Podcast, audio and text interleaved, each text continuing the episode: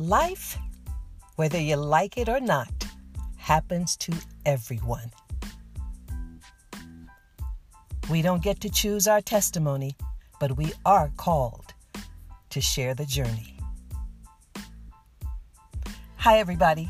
I'm BJ Foster, and this is Withholding Nothing, a podcast for the soul.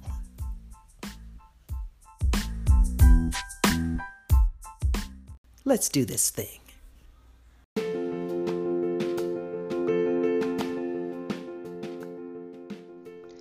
Hey, hey, everybody. Thank you so much for joining me again this week for our recap. A uh, quick thank you to my friend Elizabeth for being so open and honest with her heart, with her walk with God. I knew when I called on Elizabeth that she would be earnest, she would be raw.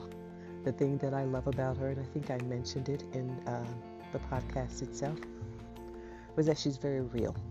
What you see is what you get. And um, when I reached out to Elizabeth, I said, you know, I'm. She knew about the podcast and all of that good stuff. And a lot of times people think I call on you to share your testimony because you've gone through something huge and you've overcome it and now you're up on top of the mountain and, and life is grand. And I don't want that to be the focal point of what we talk about week to week. I truly want it to be a podcast in which anyone in any state, any stage of their walk with God has a platform in order to share how they were able to find their way back home, or even in the struggle still trying to find their way back home. So, with Elizabeth, I talked about, um, and I know we spoke on it briefly in the interview. I said, you know, I want you to share about what keeps you holding on. Because this has been quite a journey for Elizabeth, as you could hear. You know, she's not necessarily out of the woods, but there's something, some driving force. I love that she used that term a lot that just keeps her holding on.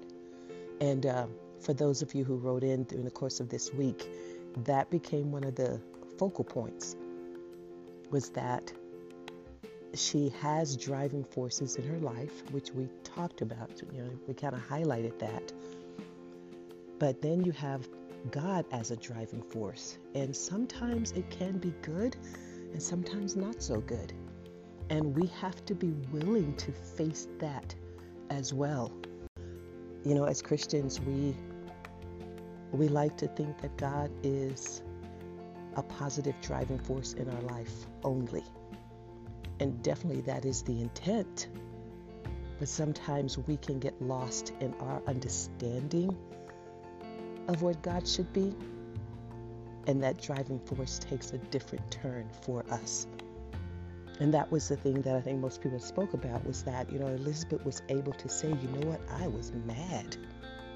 I was mad at God. You know, here, He became this driving force in my life. I stepped into the waters of baptism, saying, Yes, Lord, I'm willing to do whatever you want me to do.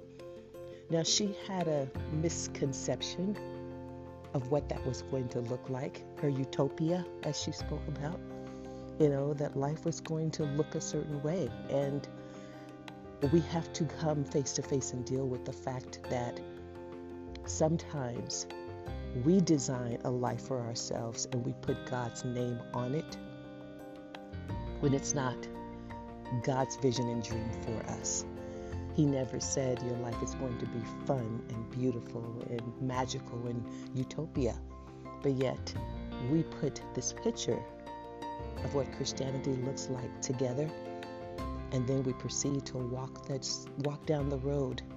And then when there is a hiccup or when things go south, they start to go sour. We start to go sour on God.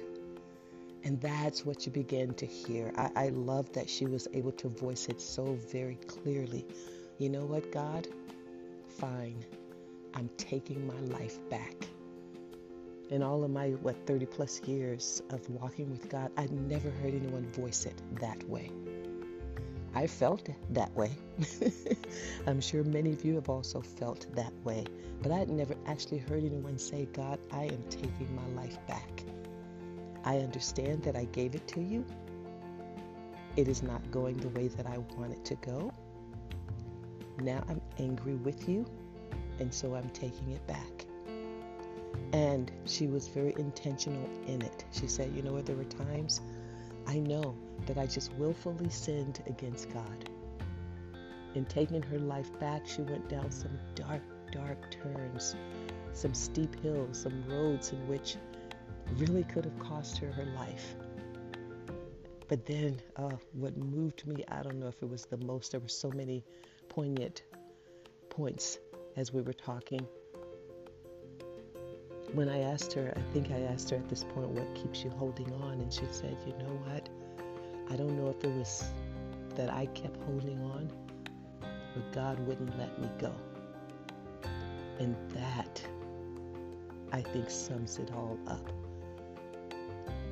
God oftentimes is clinging to us, holding on to us when we are fighting to get out of the grasp, get out of the reach of his hand. And he is saying, I will not let you go. And the fact that she still feels that. She said, I know what it's like to feel, to be standing in the presence of God. And I want that.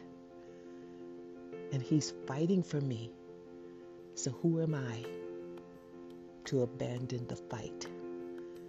I don't know who this particular testimony is for, but like I was saying to Elizabeth, someone on the other end is not doing so well. Someone on the other end feels like God has deserted them or abandoned them.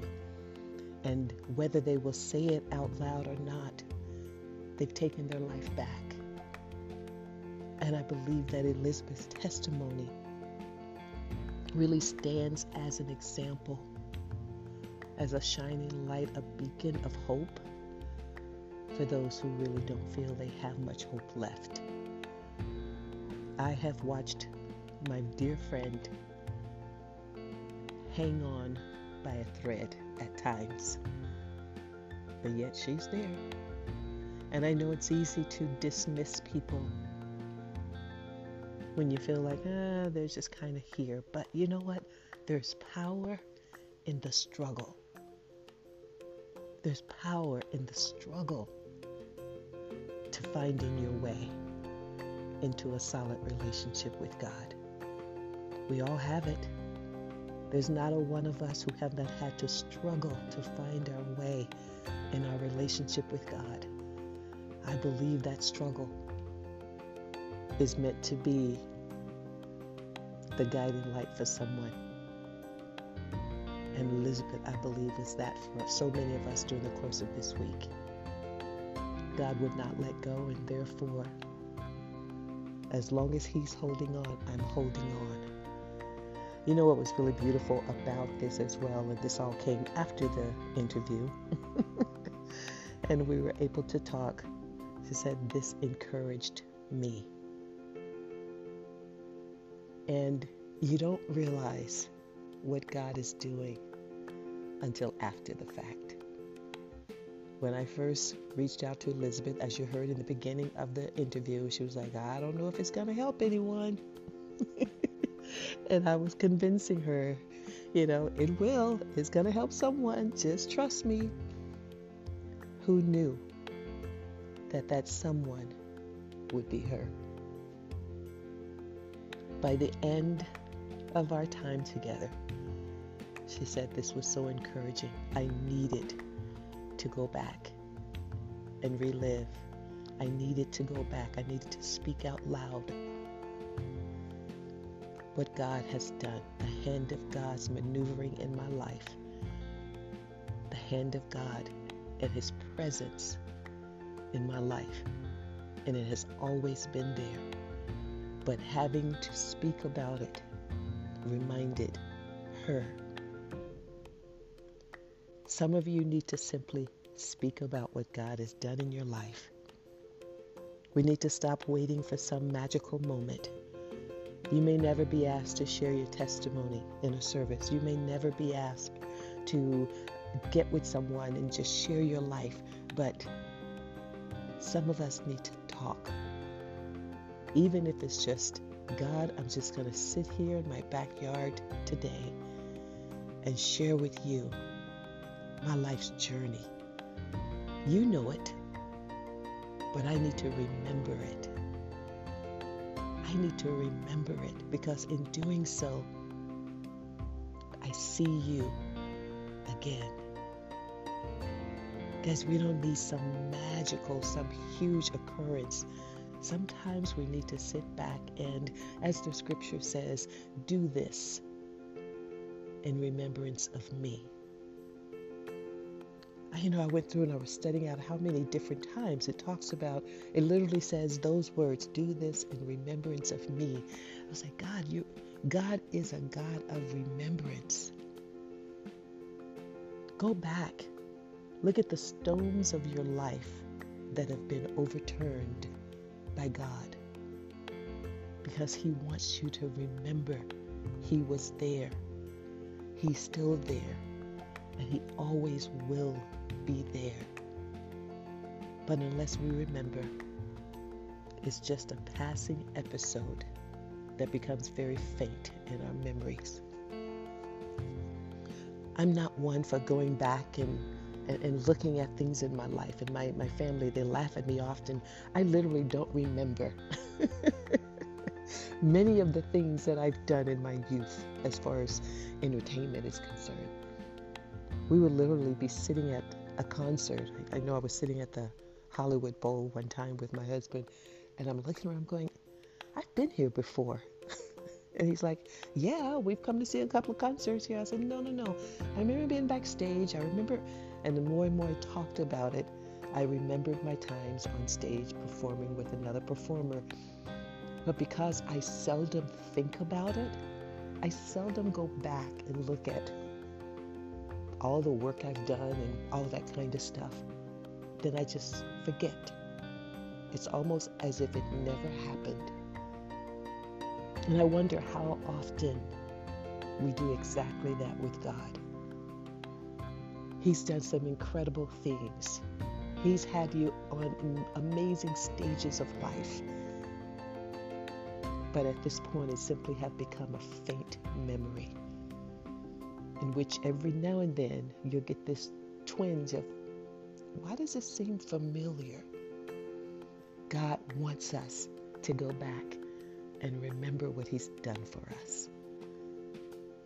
What a waste it would be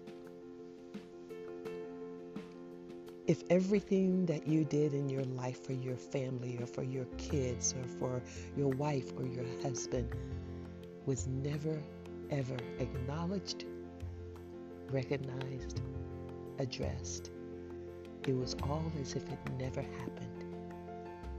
It would break your heart. I think at times we live life breaking God's heart not because of the acts, the willful acts of sin that we are doing, but because we simply don't stop and remember.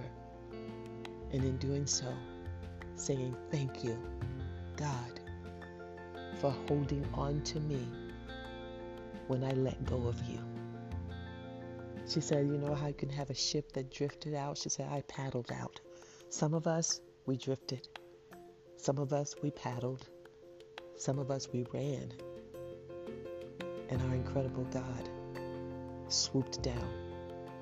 I love the passage that says, He stoops low to make us great.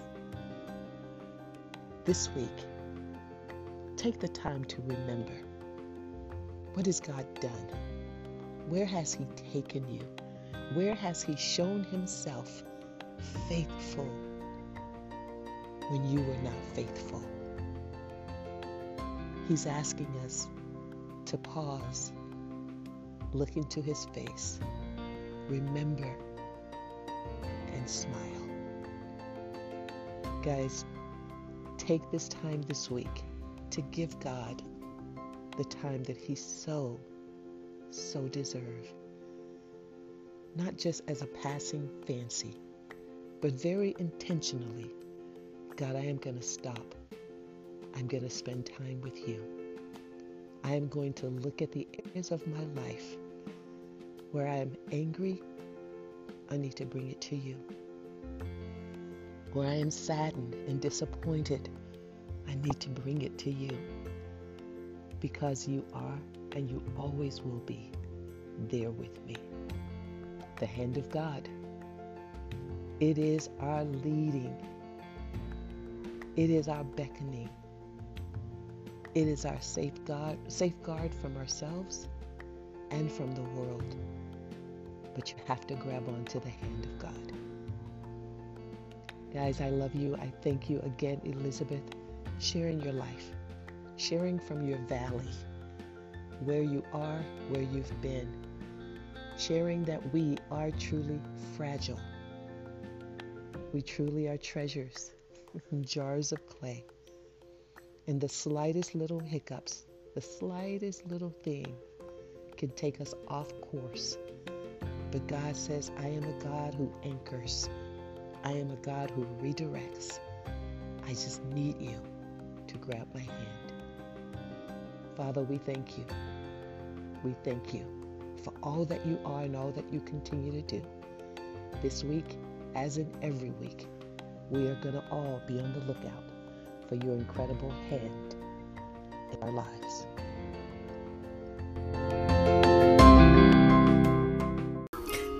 Thank you, everyone, for listening in. I hope you've been enlightened and encouraged. I want to say thank you to my incredible guest this week, and a special thanks to my music man, Mr. David Burnett Graham. Follow me on Instagram, everybody, and until next time, be on the lookout for the hand of God.